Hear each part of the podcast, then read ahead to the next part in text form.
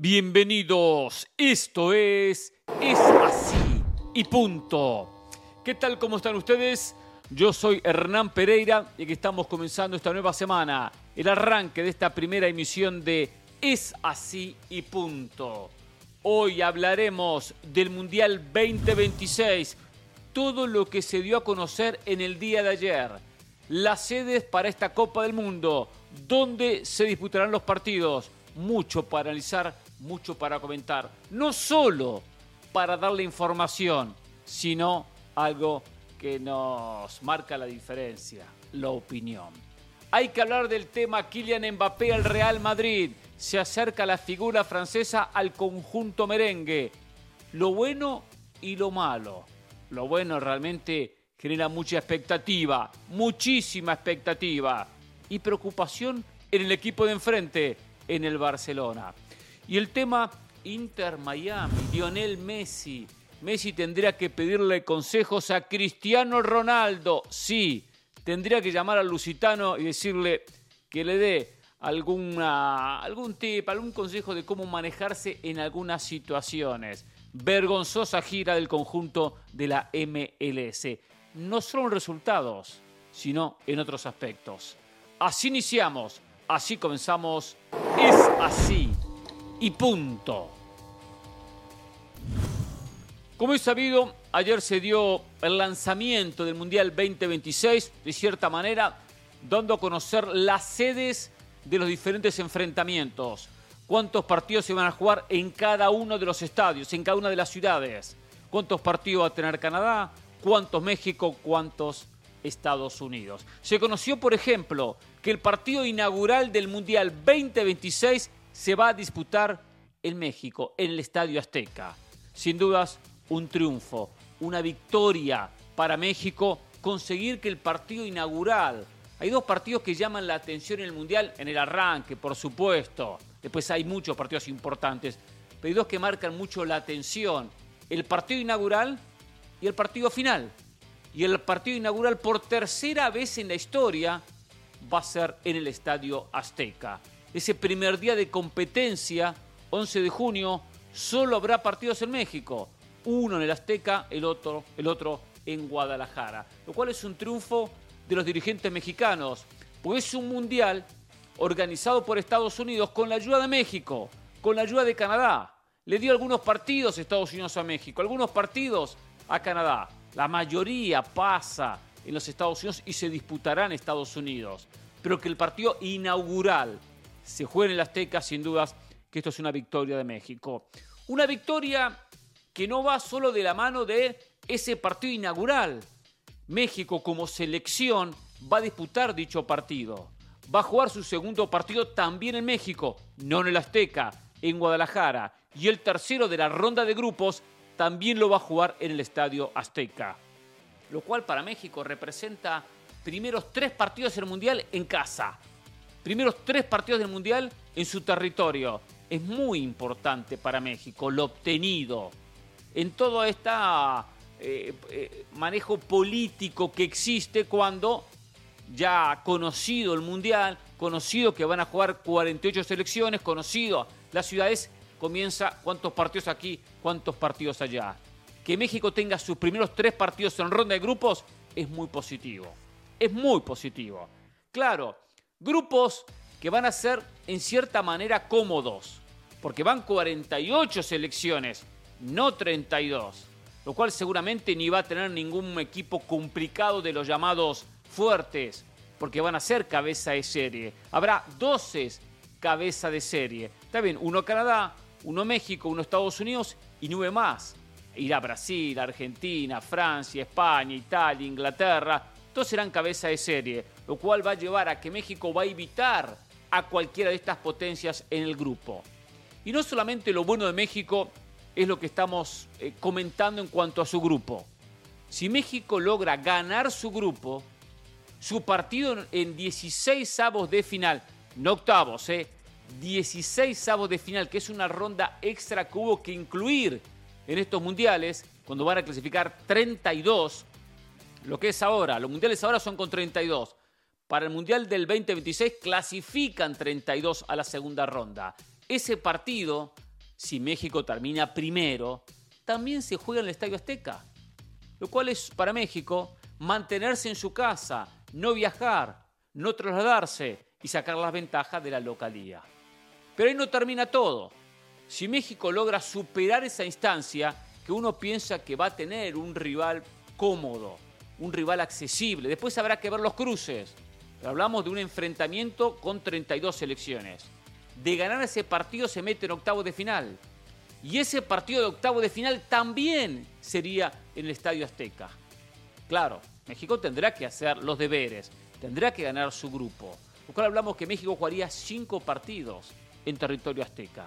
Ya hay que terminar con eso de que México busca el quinto partido. Hay que terminar con eso.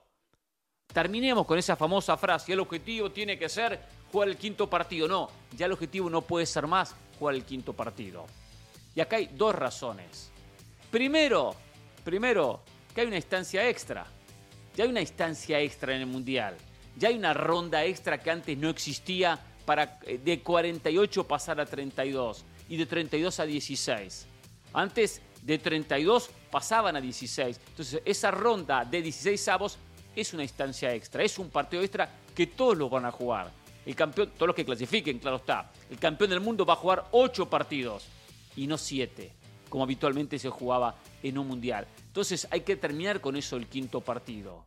Y a eso hay que agregarle que México al jugar cinco partidos en su casa en condición de local, de los cuales, de los cuales cuatro pueden ser en la Azteca, México ya tiene que tener otros objetivos. Tiene que aprovechar esa localía. Y tiene la obligación como selección de llegar a los cuartos de final. Es decir, terminar entre los ocho mejores del Mundial. Ese tiene que ser el mínimo objetivo de México en la Copa del Mundo. Aprovechar esa localía, aprovechar ese camino cómodo, aprovechar que no va a tener una potencia en la ronda de grupos, aprovechar y terminar ganando el grupo para meterse después de pasar los 16 avos y los octavos entre los ocho mejores del mundo. Ahí sí, entre los ocho mejores del mundo, ese partido va a ser en los Estados Unidos.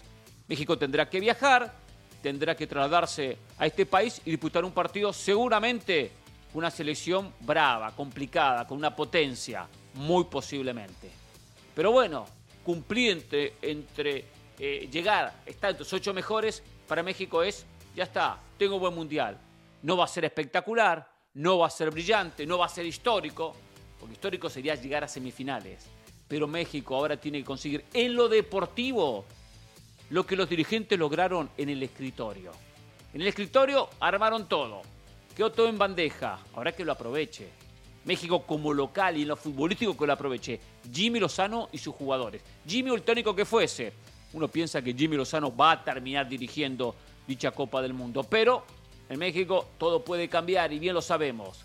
Que respondan los jugadores, que respondan los futbolistas, que respondan la preparación, que respondan cada uno de los partidos que México va a tener la obligación de ganar. La ventaja de la localía, México tendrá que aprovecharla para llegar lejos en el próximo Mundial del 2026.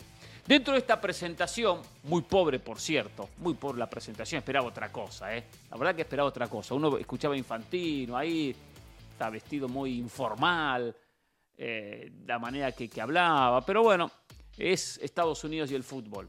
Dentro de esa presentación aparece eh, Kardashian, una de las figuras en el mundo mm, de los Estados Unidos que nada tiene que ver con el fútbol, nada tiene que ver con el fútbol, para ayudar en lo que fue el anuncio que Estados Unidos va a debutar en Los Ángeles en la Copa del Mundo. Al día siguiente que debuta México, debuta Estados Unidos y va a jugar en Los Ángeles.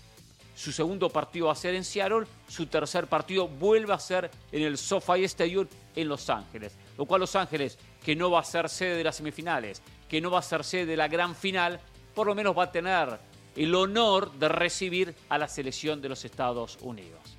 Pero cuando aparece Kardashian con su hijo, me llama mucho la atención que el hijo tenía puesto la camiseta del Real Madrid no la camiseta de Estados Unidos, no la camiseta del Galaxy, no la camiseta de Los Ángeles FC. Como familia que reside e importante en Los Ángeles, la utilizaron porque, claro, llama la atención a quienes no consumen mucho el fútbol. Pero, señores, hay que tener un poco de sentido de pertenencia, algo que lamentablemente no existe en este país a la hora de hablar de fútbol. No existe el sentido de pertenencia. Aparece un niño de 11, 12, 13 años con una camiseta del Real Madrid de España. ¿Qué tiene que ver el Real Madrid en la Copa del Mundo del 2026? No existió un productor, no existió alguien que le dijera, ¿sabe qué?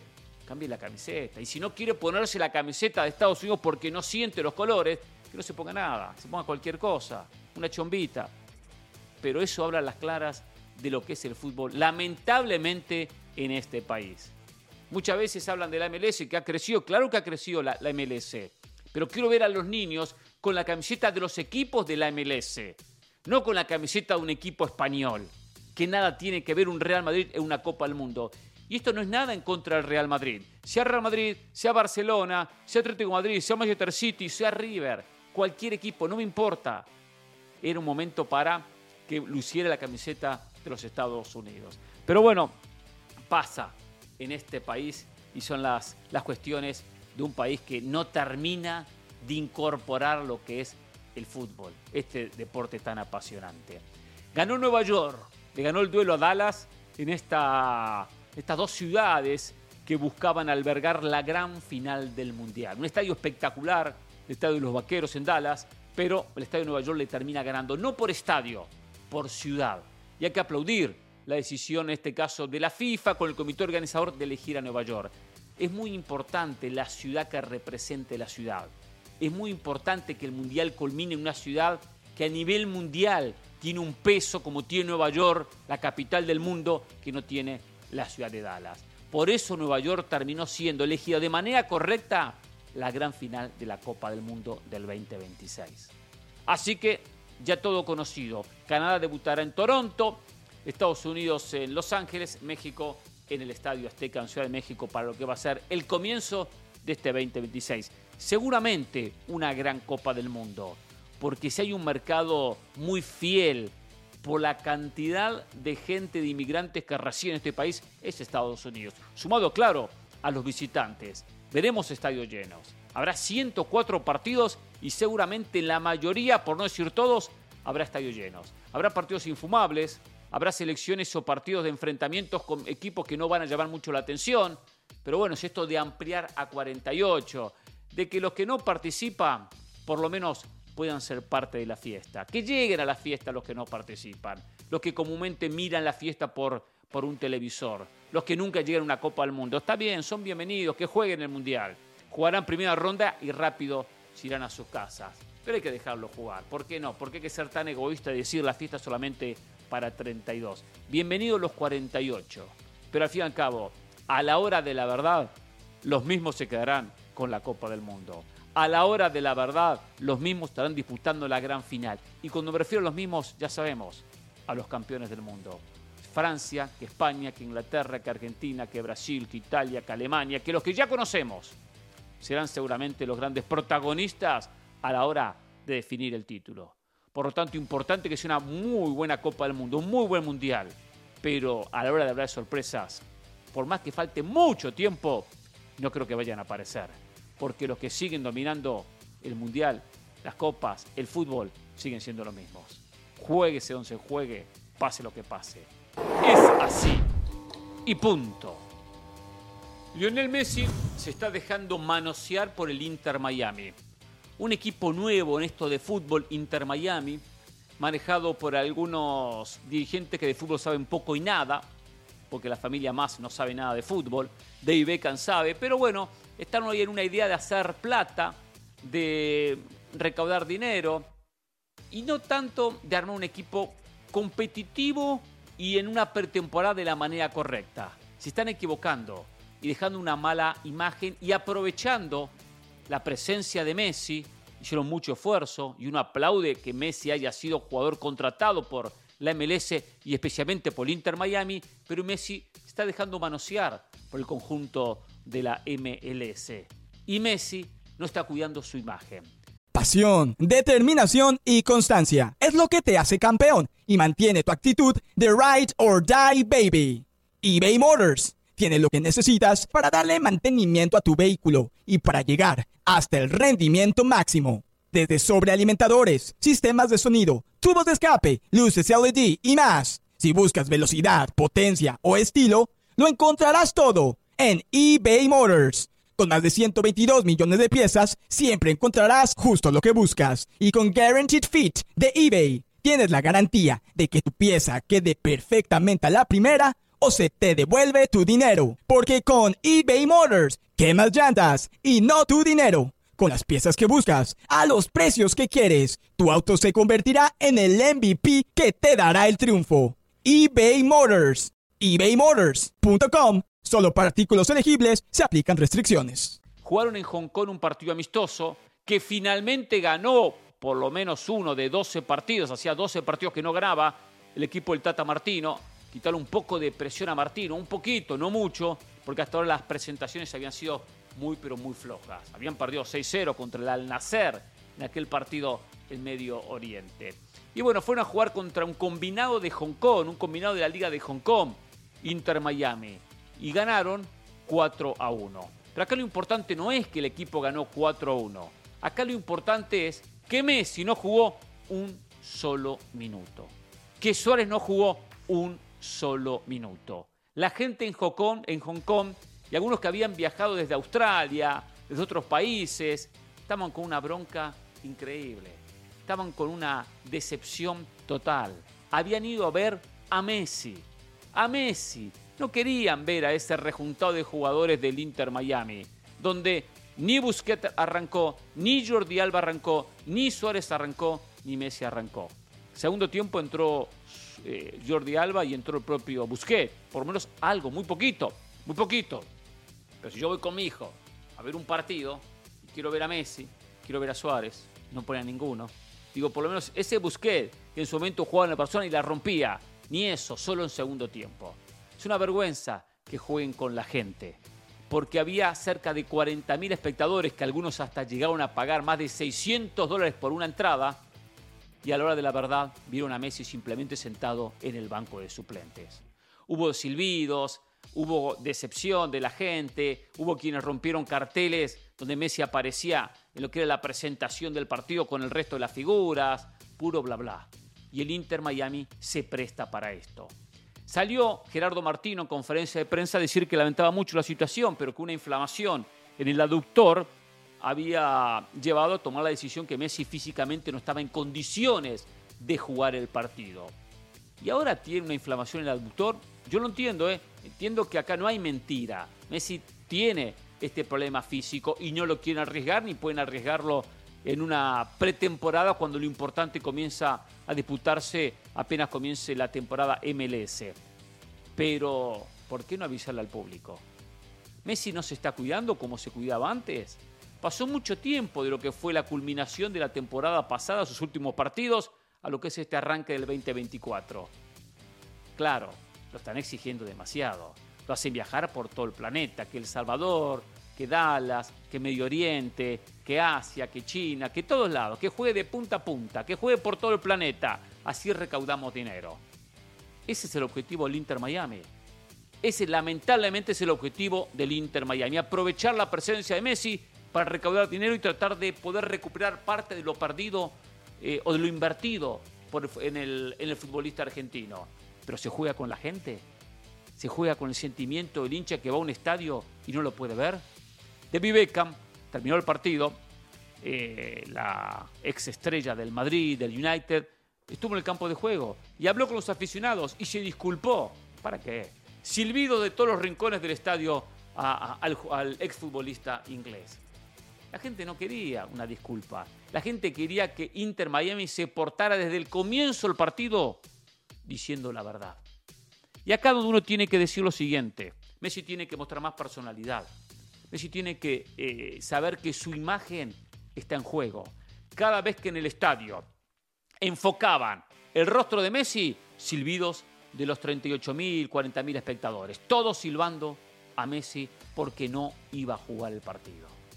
Messi tiene que mostrar la personalidad de un jugador espectacular, pero también su imagen como persona. No ser cómplice del Inter Miami no ser cómplice del equipo de la MLS.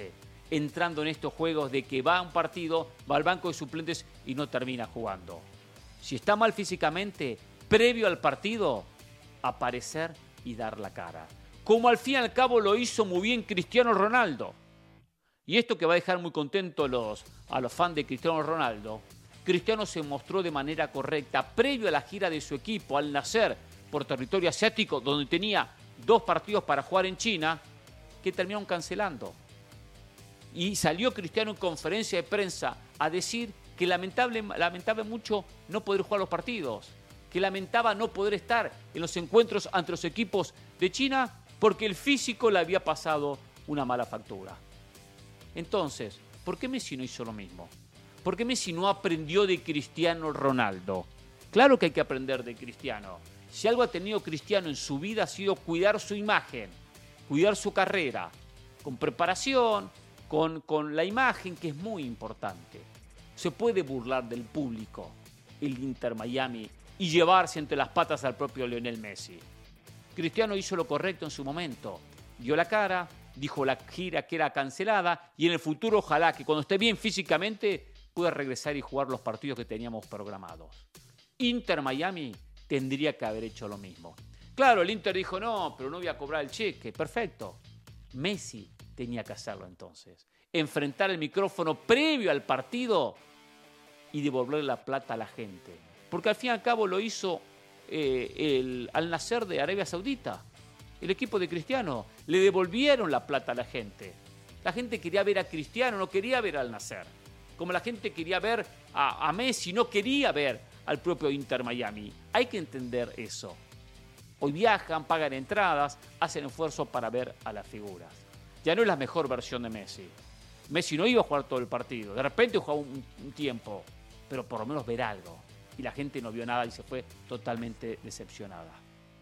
Inter Miami hoy tiene la fortuna que Messi le dio el sí, que Messi terminó aprobando la contratación y aceptando jugar en el conjunto del sur de la Florida, pero que no lo manosee tanto. Y que Messi comienza a mostrar esa personalidad que hoy por hoy no puede dejarse manosear por un conjunto que simplemente está intentando recuperarse económicamente por la inversión realizada. Gastó mucho dinero, le armaron el equipo que Messi quería, con sus amigos, perfecto, pero que eso nos lleve a que después manoseen las diferentes plazas que el equipo vaya a jugar en todo el planeta. Porque la imagen de Inter Miami de Messi de la MLS termina siendo pésima. En lo deportivo con goleadas como la que se comieron ante el Al-Nacer, 6 a 0. O ahora, lo que es esto, un partido donde terminan ganando, pero después de, la imagen termina siendo pésima y la bronca, al punto que cierran la puerta y no va a volver a poder jugar en dicho estadio, en dicho territorio. Hay que ser un poco más respetuoso por la gente, que mucho esfuerzo hace para pagar una entrada y no actuar como actúa un equipo tan verde como Inter Miami. Porque la verdad que en momentos hay que pensar en las personas. Y aquí nadie se preocupó, solo pensaron en el dinero. Es así y punto. Este fin de semana nació la versión periodística que Kylian Mbappé le habría dicho sí al Real Madrid y que el futbolista hoy en las filas del Paris Saint-Germain ha decidido jugar en el conjunto blanco en el equipo español a partir de la próxima temporada. Recordemos que su contrato finaliza el próximo 30 de junio y Mbappé queda como futbolista libre.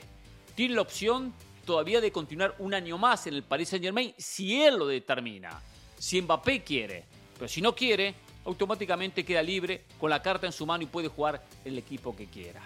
Supuestamente, los medios franceses, algunos internacionales, ESPN, afirman que Mbappé ya habría dado el sí y ya aceptó jugar en el conjunto merengue. Lo que es una victoria para Florentino, una victoria para el Real Madrid, quedarse con Kylian Mbappé. En la liga que empiezan a disputar ahora quién termina segundo, porque Madrid va a terminar arrasando con Kylian Mbappé en sus filas, sumado por supuesto al plantel que tiene se van a, a, convertir en Madrid cada temporada, por lo menos en la liga, en el único favorito. Sí, en el único favorito al título. Fíjense la liga actual. En la liga actual acaba de empatar sobre la hora Atlético Madrid para mantenerse con ese puntito con alguna esperanza de luchar con el campeonato. 58 para el Madrid, 56 puntos para el Girona, el Barcelona con 50 y Atlético Madrid con 48. Atlético Madrid 10 puntos por debajo del equipo de Ancelotti. Cuando estuvo muy cerca el Madrid de llevarse los tres puntos y Atlético de quedarse absolutamente sin nada. Lo que era terminar la liga para el conjunto de Simeone, que a 10 puntos está muy difícil de poder descontarlo, pero todavía tiene alguna remota posibilidad. Si a eso le sumamos la presencia de Mbappé en las filas, sumado a la situación de Barcelona, olvídense, el Madrid se va a cansar de ganar ligas y el resto solo pensará en la segunda posición. Habrá que ver en los términos que llega. Como contratación es espectacular por lo que eh, le puede aportar futbolísticamente Mbappé al Real Madrid. Florentino va a tener que hipotecar el Santiago Bernabéu e hipotecar el club, seguramente para pagarle. Habrá que conocer en su momento las cifras, habrá que ver si esos 100 millones de euros por temporada que pretendía el propio Mbappé fue lo que terminó llevando al Madrid a decir el sí y, llevarse a la figura francesa o simplemente en la negociación se termina pagando menos. Lo decía el otro día, puede generar internamente en el plantel un inconveniente cuando un futbolista gana muy por encima del resto, cuando hay jugadores que ganan más, eh, menos de la mitad de lo que va a ganar Kylian Mbappé. Pero en lo deportivo, en la cancha, no se puede cuestionar que es un jugador que por más que le gusta ubicarse en la misma posición que Vinicius, en la misma posición de ese jugador por izquierda que entra en diagonal hacia el área, con el perfil de poder refinir de derecha, va a tener problemas. Pero Ancelotti es un técnico muy inteligente, un técnico muy vivo que va a saber de alguna manera mover las, piezas, las piezas para que todos estén contentos y el equipo termine rindiendo. La parte económica será problema de Florentino. A la gente no le importa. Y a usted seguramente no le interesa cuánta plata va a gastar el Real Madrid, si se va a hipotecar el Real Madrid. Acá lo importante es que el Real Madrid no haga los pésimos manejos que hizo Barcelona, que lo llevó a estar hoy al borde de la quiebra. Eso es lo importante. Los otro lo comentábamos, y hay que decirlo, los ingresos de Barcelona y del Real Madrid son muy similares. En derecho de televisión, en patrocinadores, en recaudación, en socios y en todo lo que ya conocemos. Lo importante es una buena administración. Y el Barcelona se fundió económicamente por mala administración, por pagar demasiados sueldos, por comprar jugadores en valores que no tendría que haber comprado, como por ejemplo cuando compró a Coutinho y compró a Dembélé y tenía cerca de 300 millones de euros en el banco. Fundieron al club. Ojo Florentino, que no vaya por ese camino porque las consecuencias después son terribles. Si económicamente está bien, perfecto que fichen a Mbappé. O si de repente le van a pagar menos de lo que pretende la figura francesa. Pero nadie va a querer, por más que el Madrid sea el gran candidato, sea uno de los mejores equipos del mundo, tenga un plantel espectacular, pueda juntar a Vinicius con Mbappé, con Bellingham, lo que va a ser un tridente bárbaro, formidable, sumado al resto de grandes jugadores que tiene el conjunto de la Casa Blanca. Es un plantel estupendo, pero siempre hay que cuidar las finanzas. Entiendo que al hincha, al cliente, poco le interesa, pero cuando se administra mal después se ven las consecuencias. Porque de aquí en más Barcelona entra en un problema eh, eh, terrible. El Barcelona entra en un inconveniente que van a pasar muchísimos años para que pueda solucionar. No va a poder competir Barcelona contra este Real Madrid. Barcelona ha administrado tan mal, se ha manejado tan mal, está en una situación económica tan complicada que hoy pudo contratar lo que encontró en el mercado gratis, libre, sin poder comprar, sin poder pagar una cláusula o sin poder pagar una ficha. Compró contratos, pagó contratos y nada más.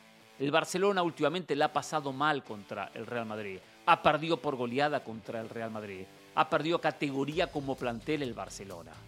Y así no va a poder competir. Cuando hoy no le alcanza para competir contra el Real Madrid y el Madrid va a sumar a Kylian Mbappé. ¿Se imagina la diferencia?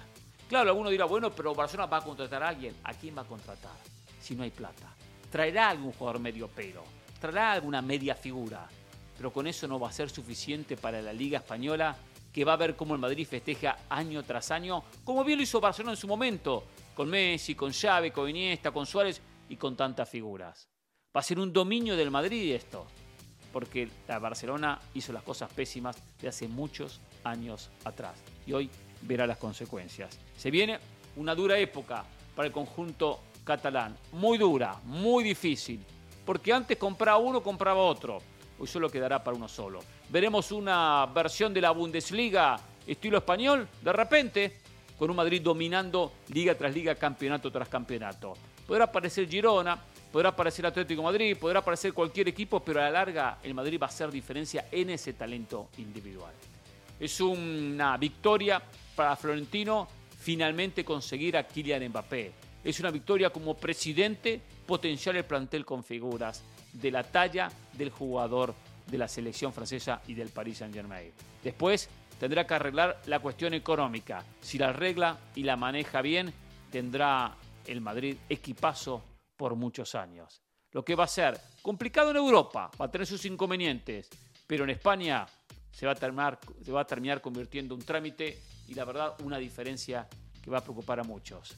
Ya el resto dirá, el segundo puesto va a ser mi objetivo, porque Madrid con este equipazo le alcanzará de punta a punta para ser el dominador, por lo menos a nivel local. Es así y punto. Hasta la próxima.